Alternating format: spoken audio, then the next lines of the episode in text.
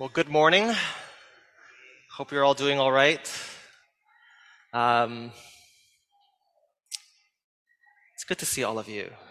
Um, if you're new or visiting, um, my name is Norman. I'm one of the assistant pastors here at King's Cross. Um, it is good to be back. Uh, I've been away for a few weekends, though I, I have been here during the weekdays. Um, but I've been away some of the weekends, uh, camping, uh, seeing friends. Um, but how I wish I could be here on Sunday uh, more often during these final weeks. Um, while I haven't been around on weekends, I've enjoyed the way that we have met together as the church during the week, uh, during the weekdays. Um, I'm grateful for the way the church is living out the gospel uh, from our time studying uh, Revelation together, for those of you that were uh, with us there, uh, to casual meets uh, in cafes or really late night walks through uh, Corona, um, I'm thankful for the continued witness of our church living out the gospel in our lives. Thank you for those of you who have like checked up on me, um, even if it's a text or a message in a messenger app your messenger of choice. I'm not a hard person to get the hold of, but uh, feel free to reach out. Um, I'm glad to be here in person today.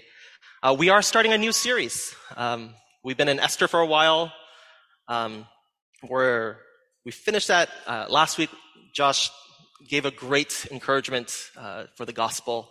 And we're starting a new series. Would you pray with me as we ask the Spirit to teach us this morning? Would you bow your hearts and your heads with me? Holy Spirit, would you teach us and guide us? We are a broken people in need of your life giving word. Help us to see Jesus, not as an idea or as a, as a distant figure. Help us to see Jesus in the way he was present with those he loved. Help us to see Jesus in how he moved with love, for he is the perfect expression of the love that the Father has for us. May we also embody and enjoy that love today. In his name we pray. Amen. Uh, for those of you who have your bulletins, you know that we are starting a new series in the book of First John. Now, uh, for those of you who have uh, were here when we did this, uh, was it six years ago? About um, First John has historically been known as an epistle or a letter fancy words.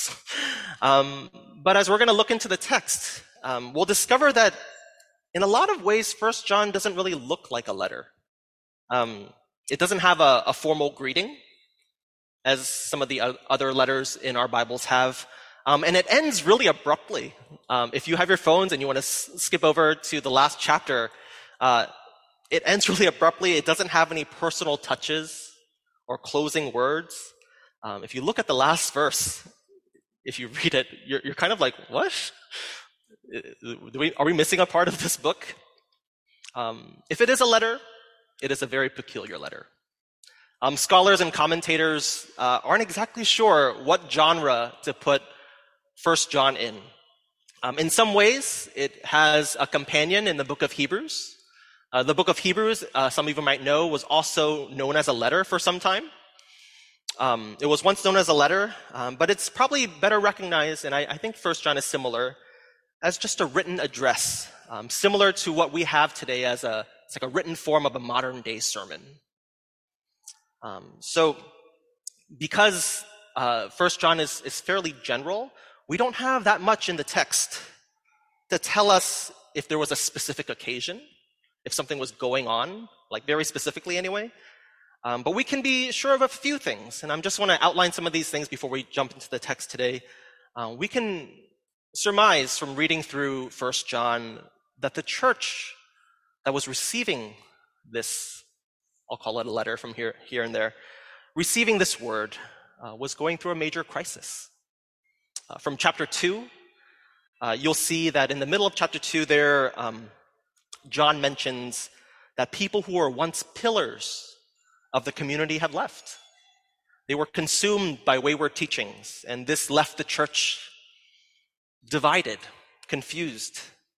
Uh, we also know that the author who's writing First John, um, we'll call him John, following church tradition. Uh, he's writing in his later years. He's old. He's old. Um, in some ways, we can say that he, he's also gained a lot of wisdom in his years. Uh, in a way, as we are reading through First John, these are his words of wisdom, closing words, so to speak, to this hurting community. Um, he's had an intimate relationship with this church. John likely knew the very people that he's talking about that left. And he felt the pain with that community. He understands. He understands. Knowing this pain, what John does in this address is that he calls the church back to the heart of the gospel. He calls the church back to the heart of the gospel. There are allusions throughout First John as you read it that assume that the audience knew the gospel of John. Um, if you read it and you don't assume the, the gospel of John, it, some of it just doesn't make any sense. You're like, what are they talking about?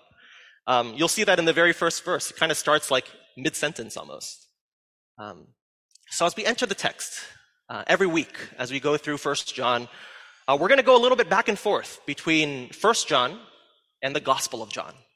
And I'll try to articulate First John and Gospel of John so you know that I'm speaking about different things, but unfortunately they're both called John and it can be confusing.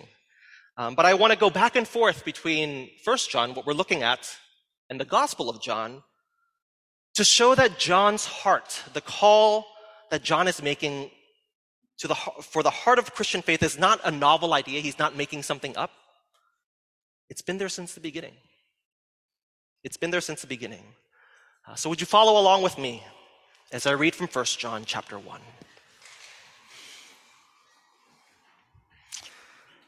1 John chapter 1. That which was from the beginning, which we have heard, which we have seen with our eyes, which we looked upon and have touched with our hands, concerning the word of life, the life that was made manifest, and we have seen it and testified to it and proclaimed to you the eternal life, which was from the Father and was made manifest to us. That which we have seen and heard, we proclaim also to you, so that you too may have fellowship with us. And indeed, our fellowship is with the Father and with his Son, Jesus Christ. And we are writing these things so that our joy may be complete. This is a message we have heard from him and proclaimed to you that God is light and in him is no darkness at all. If we say we have fellowship with him while we walk in darkness, we lie and do not practice the truth. But if we walk in the light as he is in the light, we have fellowship with one another and the blood of Jesus, his son, cleanses us from all sin. If we say we have no sin, we deceive ourselves and the truth is not in us. If we confess our sins, he is faithful and just to forgive us our sins and to cleanse us from all unrighteousness. If we say we have not sinned, we make him a liar, and his word is not in us. The word of the Lord. Um, our series in First John, the series um, will be entitled "Love Dwelt Among Us." And today's message is entitled The Manifest Word of Life. Um, we're going to be looking at the manifest word of life in, with three lenses um, in this text. Uh, the manifest word of life, one, in our humanity. Uh, two, the manifest word of life in our fellowship. And finally, the manifest word of life in our confession. Um, so our humanity, in our fellowship, and in our confession. Uh, so, first, um, the manifest word of life in our humanity. In, in the first few verses of First John, um, we're looking at the word of life, that John is writing the word of life. And with respect to the, to the gospel of John, the word of life is Jesus himself. If you know the beginning of the gospel of John, it says, In the beginning was the word. Jesus has been revealed as fully divine and fully human. But throughout church history, from the earliest years even to the present day, the church has always had trouble. We've always wrestled with the person of Jesus. We've always, always had trouble putting together who this person, divine person is. Um, the earliest heresies in the church revolved around the person of Jesus, and it always leaned in one way or the other, whether they denied Jesus' full humanity or they denied Jesus' full divinity. First John chapter 1, the first four verses, um, we'll take that first chunk. It seems to be correcting the confusion that exists that existed in that church that Jesus was divine, correcting the confusion that he wasn't fully human. These first four verses, it seems that there are people in this community that were overemphasizing Jesus' divinity at the expense of his humanity. They were emphasizing Jesus' divinity, his God characters, characteristics at the expense of his humanity. Now, just as an aside, we can make the opposite error in seeing Jesus as more human than divine. We, we emphasize his humanity and forget that he is God. Um, if you were around in the early urban outfitter days of like Jesus is my homeboy, it's like that same era. Um, or like Jesus is a friend of mine. Um, so like there's there's all these aspects that we can emphasize his humanity and forget his divinity. Um, the Psalms actually speak against this. The Lord in Psalm 50, um, he rebukes his people for thinking that he was only like one of them, that we ignored his holiness. But in this text, in this passage, John seems concerned about the former error that this community was over spiritualizing the person of Jesus. Of the word of life that he talks about in these first, this first block, John emphasizes that we have experienced eternal life. We testify to it. We have heard it. We have seen it. It is very tangible. These emphases echo the famous line from the Gospel of John. Apologies for the back and forth, but the Gospel of John has this well known line that the Word, Jesus Himself, God Himself, became flesh and dwelt among us. These things that John is pointing out in 1 John emphasize that the Word became flesh. But what's mysteriously missing from this first block of text, and actually not just this block, but the whole of 1 John, is any reference to Jesus' glory. If you know the Gospel of John, it's all about his glory. The remainder of the verse that I just read, the, the word became flesh and dwelt among us. If you know how it goes, and we have seen his glory, glory of the Father. Right? And, but in First John, there's, there's no reference to his glory. There was acknowledgement of his divine attributes, life, light, truth, these metaphors, but there's no parallel emphasis on his divinity like how John is emphasizing his humanity, these tangible attributes, things that we can see, things that we can feel, things that we can hear. It's likely that John is not emphasizing these things in First John because Jesus' glory was already understood by his audience. They already, it was already a given. In fact, his opponents, the ones, those that he's writing against, assumed it already, assumed he was divine, assumed his glory, but they assume it to a fault. See, John, knowing his audience, he writes with a, with a Gnostic slant. He's using their language. He's using their words. He's using their vocabulary to point them to the fullness of Jesus and not let them stay thinking that Jesus is just divine but not human. Jesus engages people, uh, John engages people who are too eager to over spiritualize faith, to make faith about knowledge, to make faith about enlightened states of being.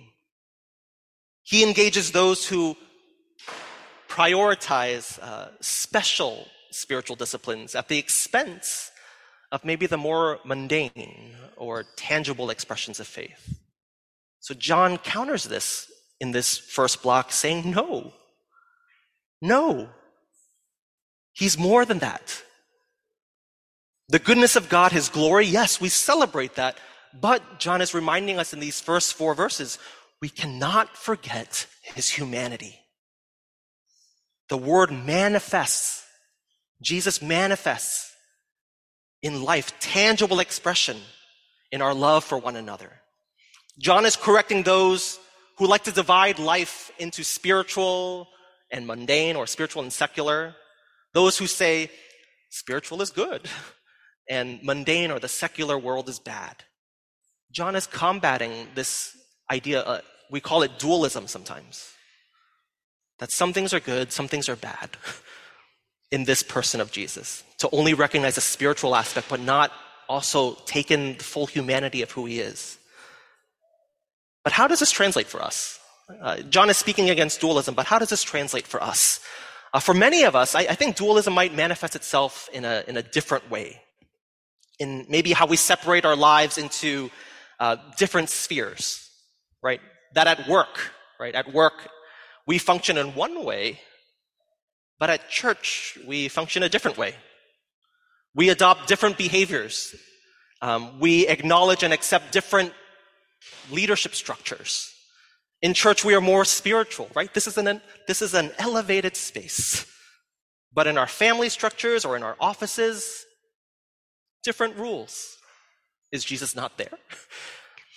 For us in, in, in heady churches like ours, uh, we might claim not to split the person of Jesus into parts, at least intellectually.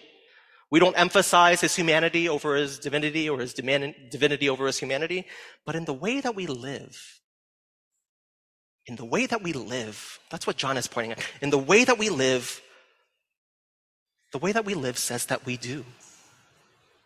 We divide him.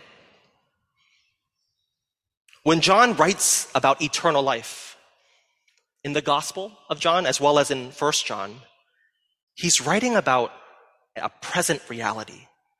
How we live, how we love. Eternal life is about how we live and how we love. At work, do we proclaim the word of life and how we work? In our relationships, is the word of life visible, audible, tangible? Do we exude eternal life that John writes about? Because eternal life for John, and I know sometimes we, uh, even, even from our uh, assurance today, um, eternal life, for God so loved the world we long for eternal life. But sometimes we think eternal life is about when we live. We think it's about when. But eternal life for John is how. It is how we live. Eternal life now, not that we'll live forever in the future. Eternal life is the way that we live with one another. Do we exude eternal life, the how of how we live that John writes about? Um, if you have a alarm to wake you up, to, to point you to prayer. If you have an affinity to wake up early in the morning to do spiritual disciplines, it's a call, a, a call to prayer. If you have an affinity for these things, daily reading of the scriptures, John is not against those things. He, he, he would say, do them. Do those things. These are good things.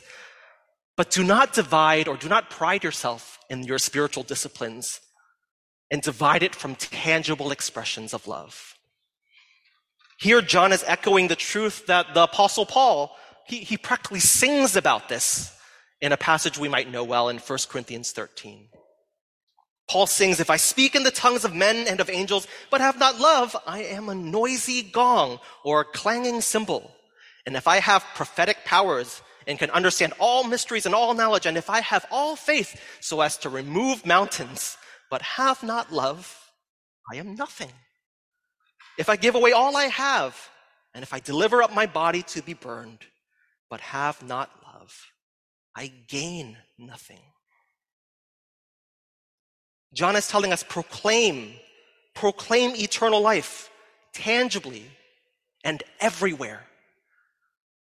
In all that we do, in every place that we are, we are to love the Lord our God with all our heart, with all our soul, with all our exceedingly, for those of you who had that study, with all of our strength. And we are to love one another as Jesus commanded us. This is the charge, if you were here in the very beginning of the year, this is the charge that Elder Curtis gave us at the beginning of the year. And again, as we start this final series together, I'm reminding of us, reminding us of it now. This is a good word. Love in tangible ways. Love in tangible ways. Visit one another. Don't wait for them to come to you. Serve one another. Don't wait to be asked. Anticipate one another's needs. Deepen your relationships so you already know. Don't let confusion and division keep you from living out eternal life. That's the first four verses here. That's what John is pushing us and the church that he's writing to. He's pushing us to eternal life. Jesus' life manifests among us. It is in living out love together that we are showing the world that we are his. That we show the world that we are his, that which merges with the second point, the manifest word of life in our fellowship.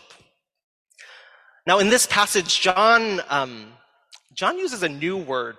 Uh, he uses uh, the word koinonia. If you went to college, you might have seen a fellowship by that name. It, it means fellowship. Um, and koinonia is both vertical as well as horizontal. We show that we have fellowship with God by being like Him in how we love. Jesus said that the world will know us by our love. By our love, visible, audible, tangible love. That's how the world can see us and experience the love of Jesus. The world will not know us by our heady theology. It will not know us by our systematic beliefs. It will not know us by how, how well we argue theories or what side of the fence we fall on regarding a number of hot button issues, and there seems to be no end to them. The world will know us by our love. The world will know us by our love. But you might be asking, oh, but what about um, sexuality? By our love, Jesus says. What about engagement in social? By our love. What about our stance on charisma? By our love. I can't list out every single thing that might come into our heads when we think about what it means to have fellowship with God or to be part of God's people. But if you're sitting there and you're like, oh, Norman, you didn't say this one yet. If you're holding on to some novel idea that is not love, would you stop arguing with Jesus? Jesus says it's about our love. He says it's by our love. Jesus laments the dividedness of the church, the broken relationship on partisan issues. We prayed about it earlier in our service. Jesus prayed.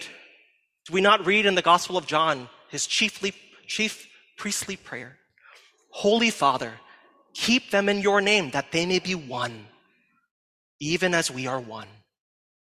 He prayed for us that we would be one as he is one with the Father. Um, Lesslie Newbigin, who I, I quote often, he is a missiologist, theologian. Um, he writes in his uh, meditation of the church, uh, it's called The Household of God. He says, one of his, um, I'm paraphrasing, one of the things that he puts forward before the, the modern church, he, he says that it would be patently absurd for anyone to read the New Testament and think that the modern realities of divisions, denominations, is something that the New Testament authors were like, yes. It would be absurd. No one would read the New Testament and think that where we are today is what the Bible wanted. But it is the reality that we live in. So, how do we love in the reality of something that's not ideal? We do that all the time. My instructions, I guess, for us in that reality that we live in is don't disparage one another for holding different convictions on secondary things. Respect one another. These are tangible ways of loving one another. Don't poke fun at one another. We wouldn't want make, someone making fun of us for our cultural practices. I don't know. I, I, sometimes people are confused when they visit and have to take off their shoes. We, we don't make fun of people for that. Or how frequently we wash our hands. Do not call one another's backwards for our affiliations or overly dutiful because of our ethnic and cultural upbringings. That's not the way of love. It's not the way of love. It's not the way of Jesus. John is encouraging the church that he's writing to and encouraging us pursue love. pursue love with one another. Demonstrate the love of Jesus to one another in visible, audible, tangible ways so that those on the outside looking in may know that there is fellowship, may know that there is something divine in our seemingly human interactions, that there's something divine in our human interactions, that they see Jesus there. Complete your joy by living into our call to live love. Live out eternal life. Live out Jesus' life. In doing this to the church and in, in, in, proclaiming this, John joins with the apostle Paul in Philippians 2, as well as Jesus himself, recorded in the Gospel of John chapter 3, that in loving fellowship, complete your joy. Complete your joy. I think Curtis in the, in the opening was like that we are, we, we glorify, we were so satisfied in him. Complete your joy. Complete your joy. But as we move on, we know that John, he's older, he's not naive. I'm sure he's experienced strife and confusion before. If you read through the Gospel of John, you see that he has this like almost comical bickering um, with Peter. There's strife, confusion, competition. John knows this. He knows this.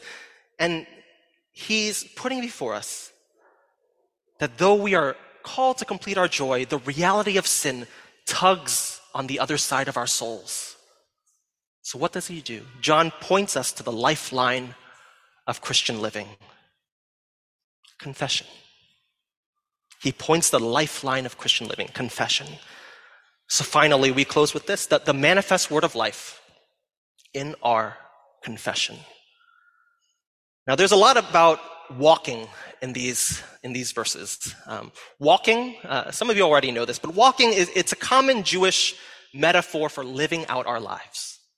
When the Bible says that Abraham walked with God, uh, there is some literal like that happened, but it's also like it's also saying more qualitatively that he lived a life that honored God. Abraham walked with God means that he honored God in the way that he lived. John is stacking this common metaphor of walking with light and darkness to describe the message that we proclaim in how we live.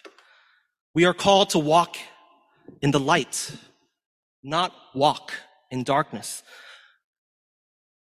All of us, every single one of us who has ever tried, ever tried to love another,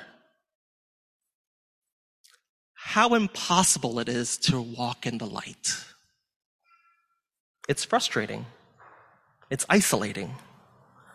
If you've never felt frustrated or isolated in trying to love someone, then you just love the shell of that person. You didn't really get to know them because we are all sinful people. To church members who have been here for a while, who have been at King's Cross for many years, even, I can even say just before you, have we not rubbed one another the wrong way? disappointed one another, lashed out, slandered one another in our hearts if we didn't do it out loud. Uh, I'll use Josh because he keeps on nodding. We, it's true. We've gone through lots of things. Um, how hard it is to love one another, to walk in the light. We are called to walk in the light, not walk in darkness. But being human, we can never be like God. It, John writes, God is light. And in him is no darkness at all. None. Zip. None. So to deal with sin, to deal with darkness, John reminds them, and I hope as we're listening, he's reminding you of the gospel. Um, in the second block, we'll, we'll work from verse 9 as our anchor but then we'll take it in chunks. In verse 9, there's a familiar verse for many of us. It shows up in our assurance from time to time. If we confess our sins, he is faithful and just to forgive us our sins and to cleanse us from all unrighteousness. When John says confess, I'm going to get a little Greeky, geeky with this one. When John says confess, the word there is homo lego men. You can ask, uh,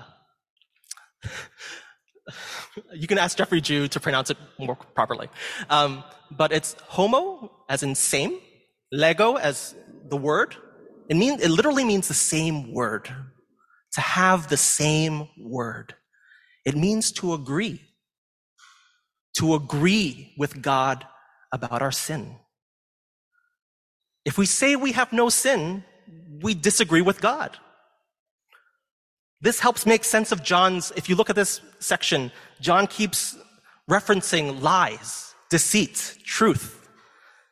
If we do not have the same word as God about our sin, we make God out to be a liar. Does that make sense as you read this block? So just confess means to have the same word, to agree with God. If we say we have no sin, we walk in darkness rather than light. If someone claims to have no failures.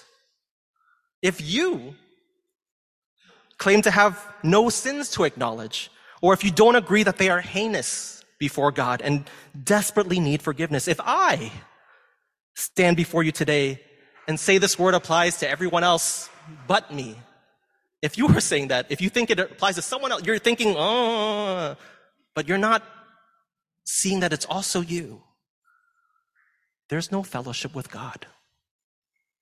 That's how, it's, it's a harsh word, and I, I almost want to let the harshness sink in.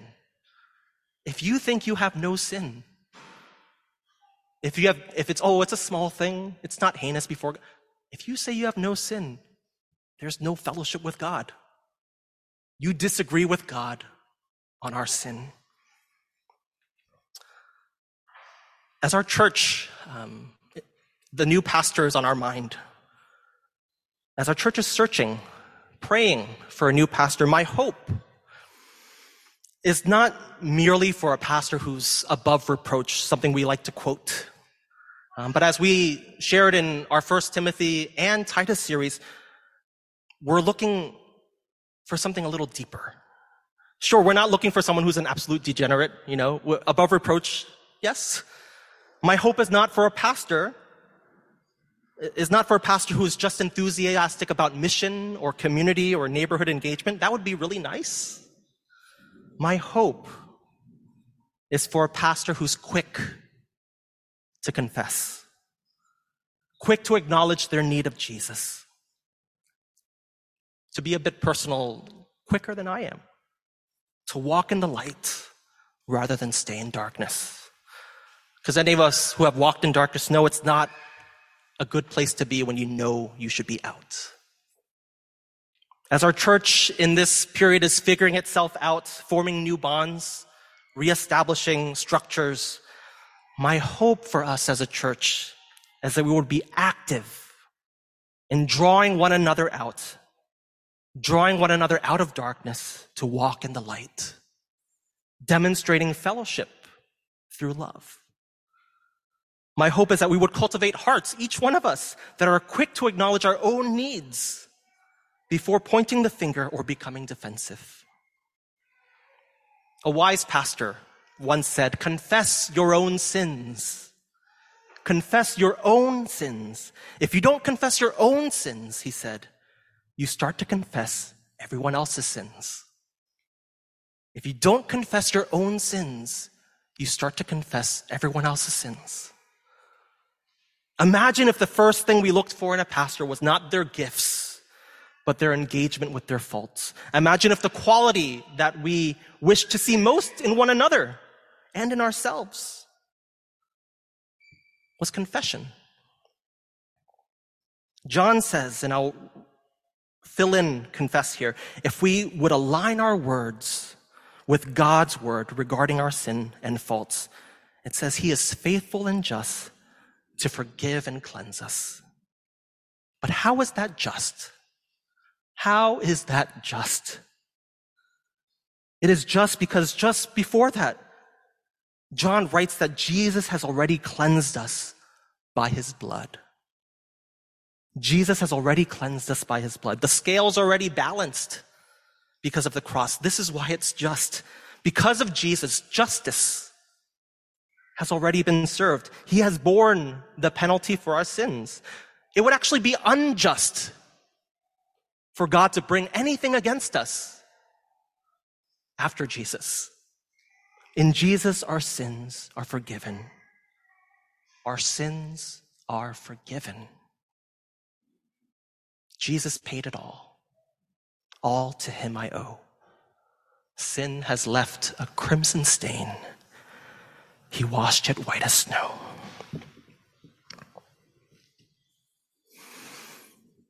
Is that not a good word for us? Um, one last word to bring us to the table. When John speaks about confession and forgiveness in these verses, he's not speaking about discrete acts of confession or forgiveness and cleansing that are dependent on such acts. The confess, and again, Greek is fun. Well, not really, but like it's informative. If we conf- the confess that's here, it's present active. The tense there, it, it conveys that something is ongoing. It's something that we keep on doing. It's not do and it's done, do and it's done. It's, it's, it's a posture almost. It's ongoing. It's present active, if you're curious. Um, but the tense for forgive and cleanse, um, the tense is aorist, which we don't have in English. Um, it's hard to convey this tense, the meaning behind it in English. Uh, the aorist tense is less about when something happens and more about the fact that something just is. It's about reality rather than time. Because sometimes we read 1 John 1 9 and we think it's a conditional clause. If we confess, he forgives. We think it's a before and after, but no, that, that's not what the tenses are telling us. The forgiveness and cleansing of God are not conditional on our confession. They are realities based on God's character and his love for his people. The practice of confession having the same word as God regarding our sin, our agreement with God that we have sinned. That confession, it swims. It is already swimming in a vast ocean of God's forgiveness and cleansing. This is the heartbeat of the Christian faith. We confess with confidence. We acknowledge our sins with confidence, knowing the character of God is to forgive and cleanse. We confess knowing that the character of God is, it is, it's not conditional, it is, it's his character to love and forgive and cleanse us. This is the heartbeat of the Christian faith. It is what we remind ourselves of every time, every Sunday, when we come to this table for the reality of his forgiveness and cleansing.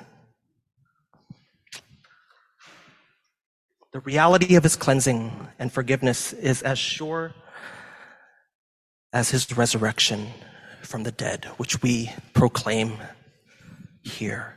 For on the night that our Lord was betrayed, Jesus, he took bread. And after giving thanks, he broke it and he said, This is my body broken for you. Do this in remembrance of me. And in the same way, after supper, he took the cup and he said, This cup is the new covenant in my blood, shed for the forgiveness of sins. Drink also in remembrance of me. For as often as we eat this bread and we drink of this cup, we proclaim the Lord's death until he returns. Church, this is a meal for those who have put their faith in Jesus, who are in fellowship with him, who confess, knowing that he is the Lord who cleanses and forgives.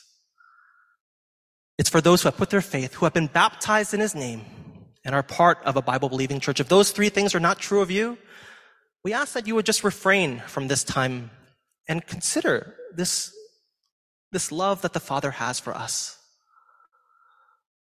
That because of Jesus, we can be children of God, brought into fellowship, not just fellowship, family, in the family of the King. consider those that offer to you. Uh, what we're going to do is I'm going to ask a few of our elected leaders to come up and help me serve this table.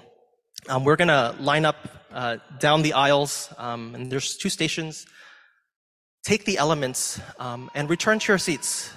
Consider this gift of love. And after everyone has received the elements, we will eat and drink together, proclaiming the word of life. Would you join your heart with mine as I pray?